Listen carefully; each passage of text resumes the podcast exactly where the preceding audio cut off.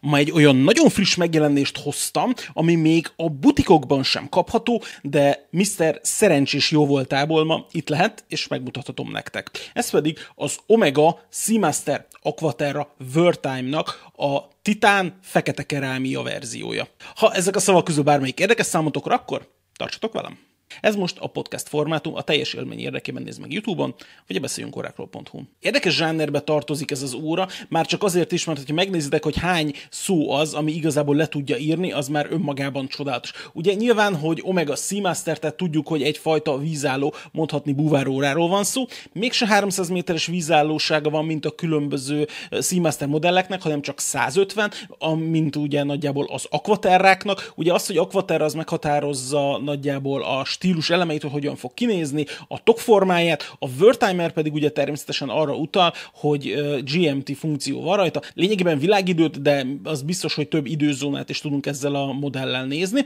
és ugye még ezek között is valamennyire egyedi, mert hogy nem acél, mint a korábbi modellek, hanem titán, ami ebben a családban szerintem még korábban nem volt hármat az utóbbi néhány hónapban mutattak be. Ugye ennek a fekete kerámiának volt egy zöld arany verziója, amit szintén nem olyan rég mutattak be, és a Seamaster 300-nak a 75. évfordulójára pedig bemutattak egy ilyen nagyon világos kéket, amit nem szabad összekeverni a korábban megjelent acél tengerészkék, navikék verzióval.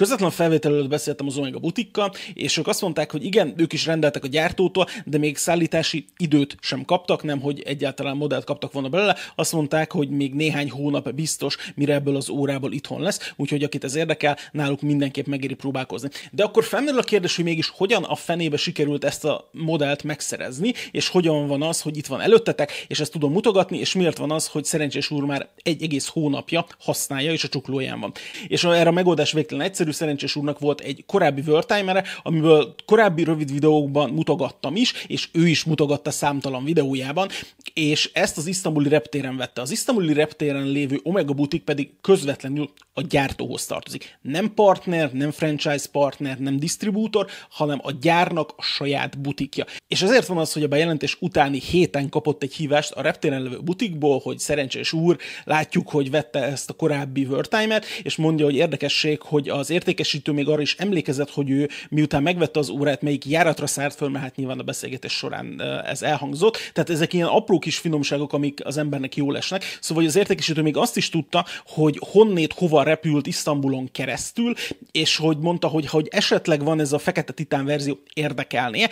és ez azért sem meglepő, mert szerencsés úr azt mondta nekem, hogy nem szokták érdekelni általában a nagy tömegeket megmozgató órák, és ezért is azt mondta, hogy az, a Wörtheimernek az előző verzió is egy nagy szerelem volt, és ez is első látás a szerelem, úgyhogy amikor meglátta a bejelentést, úgy gondolt, hogy ez az óra mindenképpen kellni fog neki, és a reptéren voltak olyan készségesek, hogy a következő látogatásaig, ami azt hiszem a telefonhívás után egy másfél héttel volt, addig eltették neki, és ő azóta volt természetesen Isztambulban, felvette ezt az órát, kifizette, és így lehet nála. És érdekes az Omegának ez a fajta hozzáállása, ez azért nagyban más, mint amit a nagy-nagy-nagy luxusgyártóktól megszoksz. Most itt lehet mondani a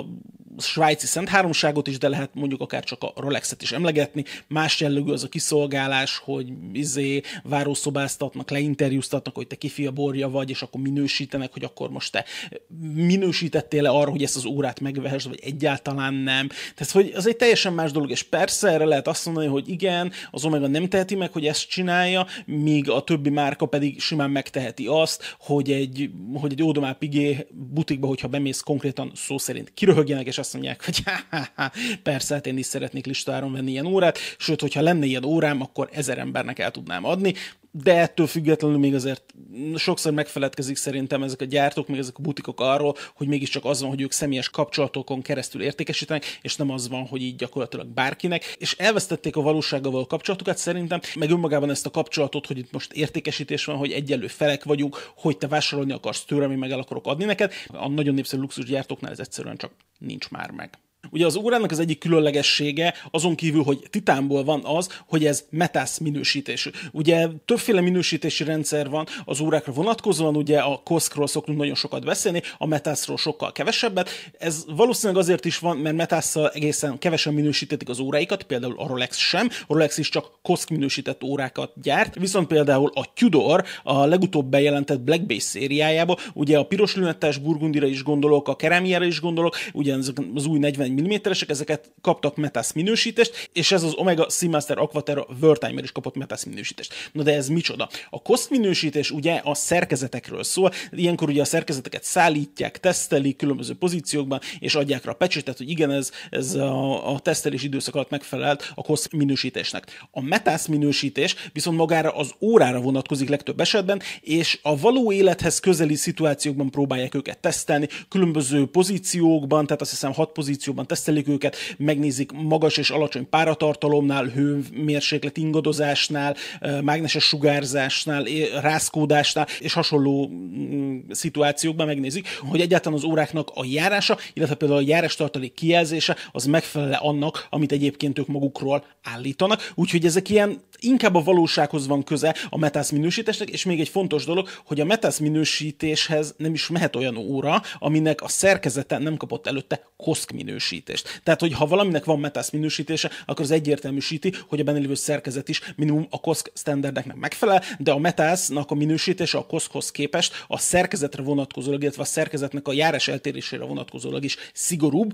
Negatív tartományban nem késhet, és siethet 5 másodperc, ezt azt hiszem valami ilyesmi van. A koszk azért ennél lazább. Az óra, ami itt van előttünk egyébként egyáltalán nem mondható picinek, ugye 43 mm-es az átmérője, a magassága 14 mm fölött van, 11,1, 14,1, illetve 2, attól függ, hogy, hogy éppen hogy sikerül a tolómérőnek kimérni. Ezt befolyásolja az, hogy egyébként egy kicsit domború rajta a zafír, úgyhogy ez is hozzáad egy kicsit a vastagságához,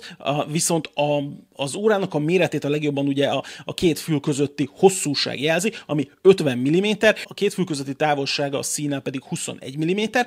ezek alapján elmondható, hogy ez az óra tényleg nem a nagyon vékony, izé, minimalista öltönyórának számít, hanem egy ilyen sportosan, elegáns, üzleti órának számít. Már csak azért is, mert ugye, amikor arra gondolsz, hogy ki lehet az ideális viselője egy ilyen üzleti órának, akkor általában az ember átpörget a fején, hogy na vajon kicsoda, és ez a sokat utazó üzletember jut eszembe ilyenkor. Például Mr. Szerencsés ilyen, aki üzletügyben rengeteget utazik, tengeren innen és túl, és nekik szerintem ez alapvetően ide ideális, hogy ránéz az óráért, és egyből meg tudja mondani, hogy mennyi az idő. Londonban, Isztambulban, Mexikóban, vagy éppen Budapesten. Itt a GMT funkciót érdekesen fogta meg maga az Omega, mert nem az van, mint mondjuk a GMT Master 2-nél, hogy van egy plusz mutató, amit be tudsz állítani egy bizonyos órára, és akkor utána még van a Lunettán egy háromszög, és akkor azzal még egy harmadik időzónat is tudsz trekkelni, hanem itt az van, hogy világidőt mutat. Ezért van az, hogy a London lent 6 óránál pirossal van szedve, ugye ahhoz kell mindennek igazodnia. Itt ugye úgy működik a dolog, hogy van egy 24 órás tárcsánk belül, ugye ez a legbelső, ez együtt mozog egyébként az óramutatóval. Viszont van olyan állás, ahol az óramutató függetlenül tud menni a, ettől a 24 órás tárcsától, tehát gyakorlatilag ugyanúgy olyan, olyan pozícióba lehet állítani, ahova csak szeretnénk, és ugye úgy kell beállítani, hogy magát ezt a segédszámlapot, ezt a kis 24 órás tárcsát beállítjuk arra, hogy éppen Londonban ebben a pillanatban mennyi az idő, majd utána pedig beállítjuk az óramutatónkat, attól függően, hogy mi milyen órát szeretnénk ott mutatni, vagy hogy éppen mi éppen aktuálisan akkor hol is tartózkodunk a világban, és akkor így tudjuk azt, hogy mutat egy helyi lokális időzónát, és amikor ránézünk a 24 különböző időzónához képest, meg tudjuk nézni, hogy abban az időzónában nagyjából mennyi idő van. A téli-nyári időzóna átállítása természetesen ezek az órák önmaguktól nem tudják, ezt kézzel kell megtenni, plusz ugye van még egy olyan izgalmas dolog, hogy máskor lépünk át téli, illetve nyári időbe, Amerikában és Európában, Ázsiáról nem is beszélve, úgyhogy ezeket a változásokat egy mechanikus óra nem tudja ilyen szempontból lekezelni, úgyhogy mindig lesz az évben egy vagy két olyan hét, amikor konkrétan nem pontosan mutatja azt az órát, hogy abba az adott országban, vagy városban, vagy időzónában éppen mennyi az idő. A londoni GMT idő az természetesen mindig ugyanannyi, viszont az egyes időzónáknak az idei ettől eltérnek, és ezt azért, amikor óraátállítás van, ezt kézzel valószínűleg korrigálni kell.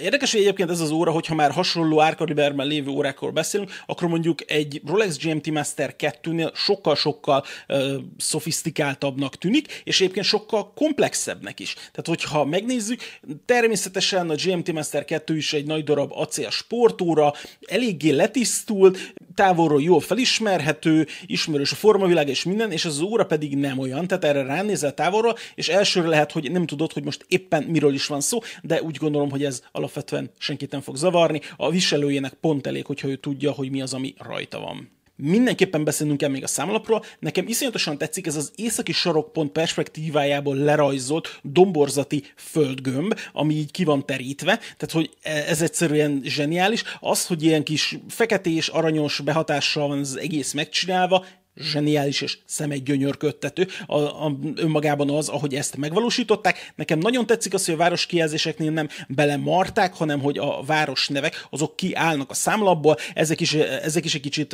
látszik, hogy a város neveknek valami köze van a, a domborzati térképhez, tehát hogy a domborzat is ki van emelve a számlap síkjából, és a, a város nevek is kiemelkednek a számlap síkból. Szerintem ez egy tök jó dolog. Érdekes, hogy a zöld verziónak van egy vertikális csíkozás a számlap mögött, amit lehet sokféleképpen értelmezni, akár azt is lehet mondani, hogy ezek a hosszúsági csíkok a földgömbön, de szerintem másról van szó, legalábbis az én szem, én, legalábbis én, amikor arra ránéztem, nekem mindenképpen valamilyen kis jachtos, hajós, hajópadló, vagy ilyesmi jutott az eszembe, és mintha ez ilyen fajta vitorlás élményt szeretne adni, ilyen nagyon, a faerezetet nem látni benne, de én itt a deszkákat így abszolút, és akkor már ebből nekem jött, hogy izé, deszkák, és a világ, és akkor az egyértelműen a hajót jelent számomra, de mondjuk leírhatjátok, hogy számotokra mit jelent, gondolom, hogy nem vagyunk egyformák. Tudjátok, hogy nagy szerelmes vagyok a 6 óránál lévő dátum ablaknak, és az Omegának itt is sikerült ilyen okoslányosan megoldani ezt a dolgot, hogy van a dátumnak kerete, de nincs is, hogy van színe, de egyébként nincs is, úgyhogy ez a, ez a színbeli eltérés, ez nekem iszonyatosan tetszik, és még az, hogy látszik, hogy mennyire tömör mondjuk a számlapnak az anyaga és a dátum ablak között, hogy nem luk van, tehát hogy nem azt látja az ember, hogy valahol ott az alján lötyög egy dátum korong, hanem azt látja, hogy ott végig egyfajta folyosó vezet le, közvetlenül a dátum ablakon keresztül. Ez szerintem egy tök jó látvány, ugyanakkor meg a túloldal meg azt lehet mondani, hogy és akkor miért nem hozták ezt, ezt most sokkal közelebb a számlaphoz, de ez már egy teljesen másik dolog lenne. Ugye ebben az Omegának a 8938-as koaxiális master chronometer minősített szerkezete van, ami egyébként a sima 89-es családtól eltérően dupla rugós, ez azért van, hogy 60 óra járás tartaléka legyen magának az órának. A benne lévő szilícium hajszárugónak köszönhető az, hogy kibírja a 15 ezer gaussos mágneses mező sugárzást, és ettől nem fog változni az órának a pontossága és a járása sem. Ez az óra gyárilag egyébként többféle szí lehetőséggel érkezik, van hozzá természetesen fémszí, van bőrszí, én viszont mégis azt mondom, hogy ez a fekete fonotnak tűnő stílusú áll hozzá a legjobban, leg, legalábbis ez emeli ki az órának a legjobban ezt a titános fekete játékát. Az, hogy, a, az, hogy fonás van rajta, az egyébként tök jó, hogy egyáltalán nem monoton, hogy egyébként ez el van forgatva 45 fokba, tehát hogy tök jó szöget zárnak be a fonások, és nekem kimondottan tetszik még az, hogy az órába lényegében ez a gumi szí is így belefonódik, hogy, hogy középen van ugye ez a kis kiálló titán darab, és ez is azt az érzést erősíti, mintha ez az órára csak rá lenne fonva, és nem úgy van, mint mondjuk, mint mondjuk egy csomó más modellnél, hogy a közepén nincs semmi, és maga a szíj az teljes hosszúságban illeszkedik az óra testre, hanem ez csak így lényegében, mintha rá lenne akasztva, és egyébként tök jó kontrasztol a színak a virágos színű varása önmagával ezzel a fekete gumiszíjjal. Nekem még nagyon tetszik ez a fekete mat kerámia lünetta, ami ugye itt nem funkciógyűrű, hanem itt gyakorlatilag egyfajta fix lünettaként funkcionál, ami egyébként teljesen jól harmonizál a titántoknak a szálhúzottságával, viszont a kettőt, ezt a két felületet viszont elválasztja egymástól egyfajta ilyen vékony, polírozott csík, és ennek a meghosszabbítása pedig természetesen megjelenik az óra tokjának ebben az akvaterákra jellemző csavart fülében is. Egy dolog még biztos, hogy adós vagyok, ez pedig az órának az ára, ami 13.300 euró, ami nagyságrendileg 5 millió forintot jelent a mostani forint-euró árfolyam mellett. És miközben a Superznak a budapesti irodájában itt a parlament mellett készült a felvétel az óráról, nyilvánvalóan a kirakott parfümöket azért szaglázgatja az ember, és én is találtam egy igazán nekem való, ez pedig a La Bohème névre hallgató egészen új illat. Érdekes, hogy a La Bohémnak ez már a harmadik verzió, és az első kettőnek semmi köze ehhez. Úgy tudnám ezt igazából érzékeltetni, mint hogyha gin tonicot fújnál magadra. És ez egyébként sok szempontból illeszkedik az órához, mert egyszerre sportos is, meg friss is, van ilyen kis talányosság benne, és kellően komplex is. És miatt kitaláltak, hogy ez szponzorált, egyáltalán nem, ezért az illatért fizettem, így hoztam haza szerencsés úréktól, mert gondoltam, hogy azért ezzel is megköszönöm a lehetőséget, amit biztosítottak nekem. Ennyit szerettem volna, most örülök, hogy itt voltatok, és találkozunk legközelebb.